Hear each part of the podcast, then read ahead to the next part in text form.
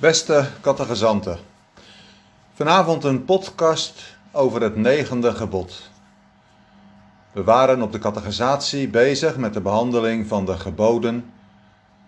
En we waren gekomen tot en met het achtste gebod en daarom nu het negende gebod. Gij zult geen vals getuigenis geven. Je vindt dat ook in ons boekje op bladzijde 38 tot en met 40 geen vals getuigenis geven. En als het nu gaat over getuigen, waar denk je dan aan? Waar zijn getuigen nu belangrijk? Ja, zal misschien iemand zeggen, bij de rechtbank. Daar wordt toch gevraagd naar getuigen? Ja, dat klopt. En denk maar eens mee. Er is bijvoorbeeld iets gebeurd, een overval of een inbraak. En de eerste vraag is dan ook direct als de politie bijvoorbeeld gekomen is: zijn er ook getuigen? Zijn er soms mensen die het gezien hebben wat er gebeurd is? En dat is natuurlijk heel belangrijk. En als je wat hebt gezien, ja, dan komt de vraag: wil je ook getuigen? Wil je ook zeggen wat je gezien hebt? Ja, getuigen zijn heel belangrijk voor de rechtbank. In onze tijd, maar zeker ook in het oude Israël. Want kijk, in onze dagen zijn er nog andere dingen belangrijk. Denk bijvoorbeeld bij een inbraak aan een vingerafdruk of DNA-onderzoek of bewakingscamera's die de politie ook direct opvraagt als daar iets op gefilmd is. Maar in het oude Israël waren natuurlijk al die dingen die we zojuist opnoemen niet aanwezig. En daarom vond de rechtspraak vooral plaats met getuigen. In de Bijbel zien we dat de rechtspraak een heel eenvoudig karakter heeft. Het vond meestal plaats in de poort van de stad. En die oudsten, je zou kunnen zeggen misschien een soort gemeenteraad van een stad, die vormde daar een soort jury. En daar zo in die stad, in die poort van de stad, daar werd recht gesproken. En nu zegt de Heer hier in ons gebod, dat moet eerlijk gebeuren. Er moeten eerlijke getuigen zijn. Niet één getuige, nee, altijd twee. De Bijbel die zegt dat zo heel eenvoudig. Uit de mond van twee getuigen zal alle woord bestaan. En dan komt dit gebod. Gij, u, jij, je zult geen vals getuigenis geven, hoor. Nee, je zal de waarheid spreken. Gaat de Heer nu uit van het negatieve? Ja, maar ook in dit gebod vinden we weer een positieve kant. Jullie herinneren je dat waarschijnlijk nog wel, dat hebben we bij ieder gebod gezien. Niet stelen. Nee, als niemand steelt, dan hoef je je deur niet op slot te doen. Als niemand doodslaat, hoef je niet bang te zijn dat iemand je overvalt en je van het leven berooft. Als iedereen de waarheid spreekt, zal niemand je vals beschuldigen. Dus we moeten altijd maar bedenken dat in het gebod er zit wel een negatieve kant, zoals wij zijn, maar ook altijd een positieve kant. dat is niet alleen voor jou zo, nee, dat is voor een hele samenleving belangrijk.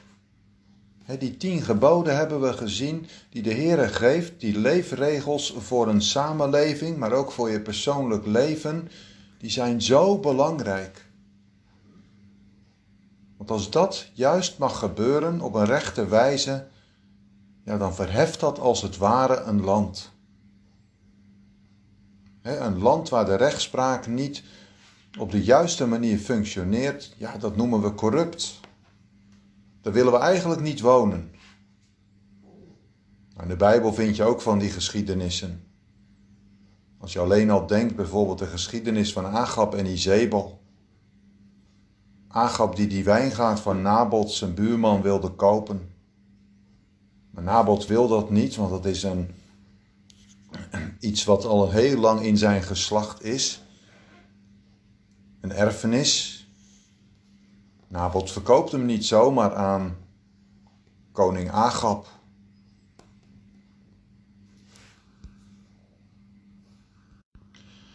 En Agab die is daar diep teleurgesteld over en die gaat naar zijn huis en ja, hij is zelfs heel zaggerijnig. En als zijn vrouw dan komt en het verhaal hoort, die zegt nou dat, dat, dat zal ik wel even regelen. En we, kennen de geschiedenis, Izebel die regelt twee valse getuigen.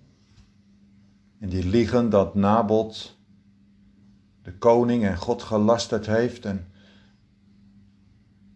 ja, Nabot werd gedood. En moeten we ook maar direct eventjes naar onze tijd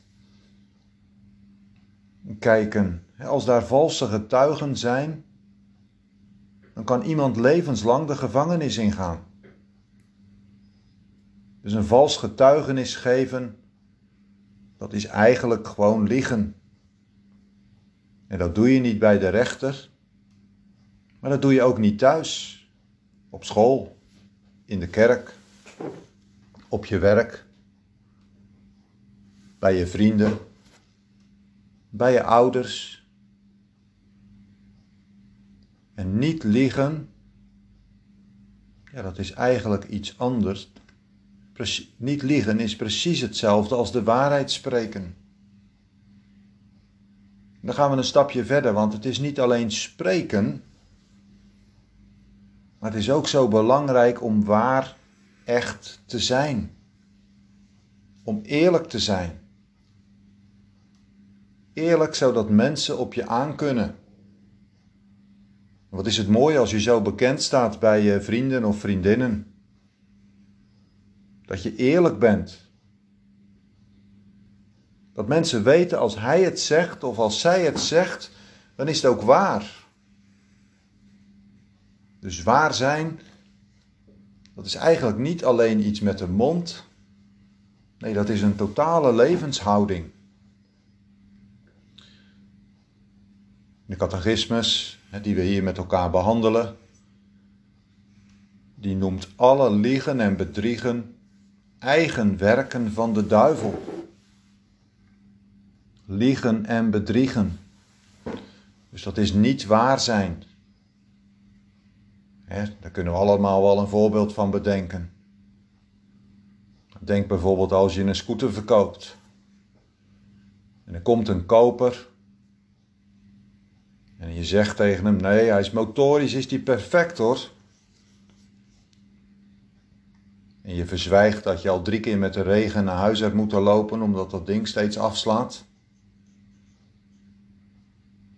Jullie voelen wel aan, dan ben je niet waar. Dan lig je misschien niet, maar, maar je verzwijgt wel de waarheid. En nu zegt de catechismus, alle liegen en bedriegen, dat zijn eigen werken van de duivel. En daar moet je eigenlijk gewoon eens over nadenken. Want hoe is de duivel nu begonnen? Daar in het paradijs bij Eva, met liegen en bedriegen. En wij zijn door onze val in het paradijs ook leugenachtig geworden. En dat zit er als het ware ingebakken. Dan hoef je helemaal niet ver voor, van huis te gaan. Dat zien we al bij onze kleine kinderen.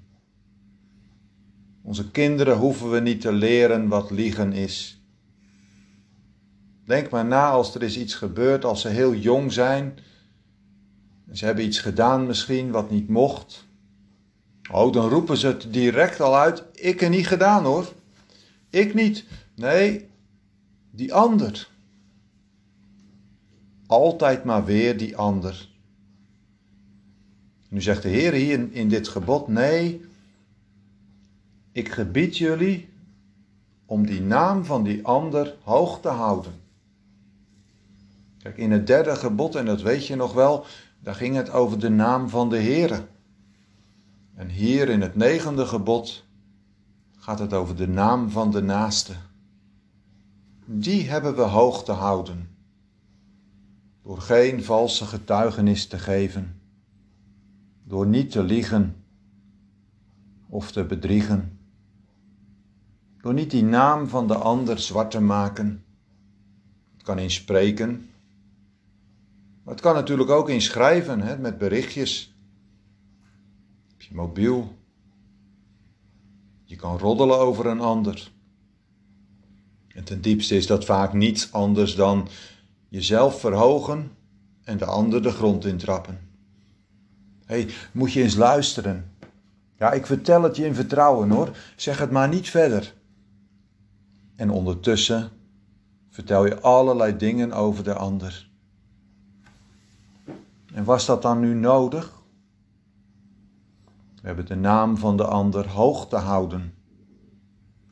is geen laster, geen roddel, geen leugens.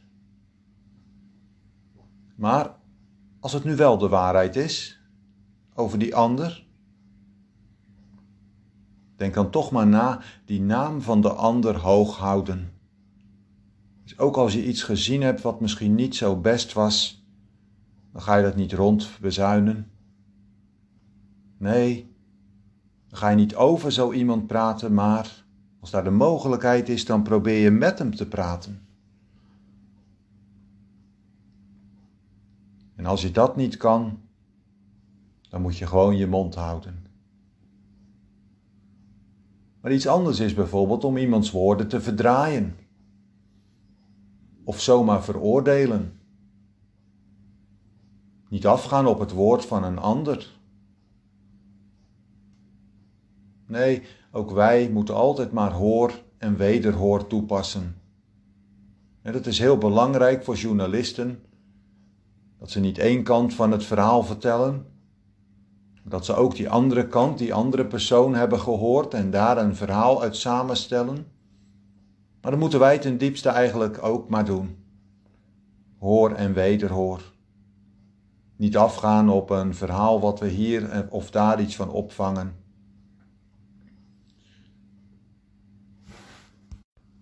En dan merken we al, ook dit gebod, dat is weer zo breed. Dat komt eigenlijk op heel veel terreinen van het leven weer terug. En wat zegt de catechismus nu? Al deze dingen moet je niet doen, tenzij je de zware toorn van God op je laden wil. Nu hoor ik misschien iemand van jullie vragen, ja, wat bedoelen we daar eigenlijk mee, de zware toren van God? Als we ergens iets zien van de toren van God, dan moeten we zijn op Golgotha. Daar op het kruis. Daar brandde Gods toorn los over de zonde. Wat een onrecht. Als we daarover nadenken. Daar hangt Hij. Hij die het gezegd heeft en die het alleen maar kon zeggen. Ik ben de weg, de waarheid en het leven. Daar hangt de waarheid. Hij, die nooit een leugen in zijn mond heeft gehad.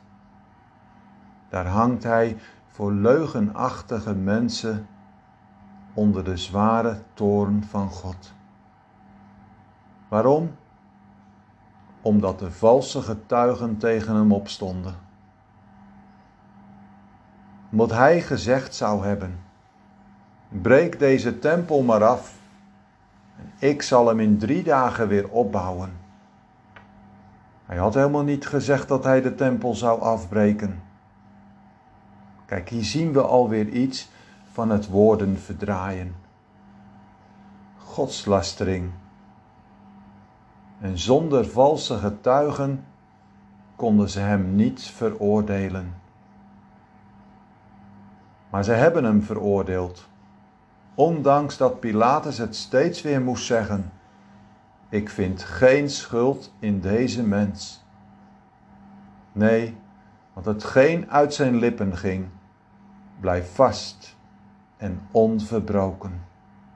Hij, de Heer Jezus, spreekt de waarheid, is de waarheid, altijd, toen en nu nog steeds in zijn woord. Ja, bedenk maar wat hij gezegd heeft, dat blijft zo waar. Zo iemand dorst heeft die komen tot mij. En ze zouden dan Gods beloftenissen altijd haar vervulling missen? Hij die altijd een ander op het oog had, om hem goed te doen, om hem recht te doen.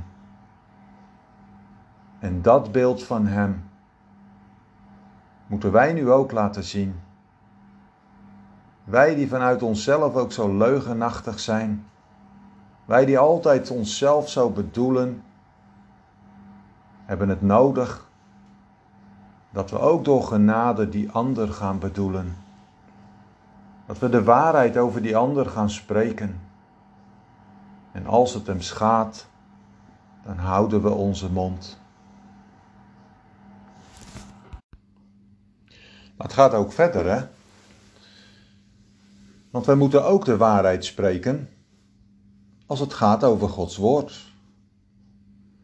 Stel nu dat jij een onkerkelijke vriend of vriendin hebt die misschien aan je vraagt van, joh, wat staat er nu allemaal in die Bijbel van jullie? En ja, wat ga je dan zeggen? Ga je dan alleen maar zeggen dat God liefde is? Dat het eigenlijk wel goed komt met ons allemaal? Of gaan we de andere kant ook vertellen? Eerlijk de waarheid spreken dat God er is, ja, dat Hij liefde is, dat Hij ons behoud zoekt, maar ook die andere kant dat Hij ook torent over de zonde. Dat Hij het niet kan hebben dat de mensen zonde doen. Maar dat is natuurlijk niet het enige woord. Nee, dat Hij ook de zonde wil vergeven dat hij ook de zonde kan vergeven. Omdat de Heer Jezus is gekomen. Zo de Bijbel op een rechte wijze laten spreken. Daar gaat het ook over in dit gebod. Getuigen tegen andere mensen. De waarheid vertellen. En wat zien we dan Kattegezanten, wat is de breedte van dit gebod? Toch groot. Wat is de rijkwijde? Wat gaat het ver? Als we dan alleen maar nadenken wat we allemaal niet met onze tong kunnen doen om dingen uit te spreken. De Bijbel zegt daar ook nog iets over in Jacobus. Dat de tong als het ware een vuur kan zijn. Een heel klein deeltje van je lichaam. Het kan heel veel dingen veroorzaken, een grote hoop in brand steken. Ja, we kunnen met onze tong hele mooie dingen doen. Daar was die voor gegeven om God te eren in het paradijs. We kunnen ook zoveel slechte dingen doen na de val. Liegen, vals getuigen. En daarom laten we maar bidden. Zet Heer een wacht voor mijn lippen en behoed de deuren van mijn mond. Maar ook, ik zal met hart en mond, o Heer, uw naam verhogen en uw eer. Twee kanten getuigen of vals getuigen? Kattegezanten, wat komt er uit jullie mond? En zo hebben we ook met elkaar weer het negende gebod behandeld. Heb je vragen hierover? Stel ze gerust via de groepsapp of persoonlijke app. Van harte welkom. Tot de volgende keer.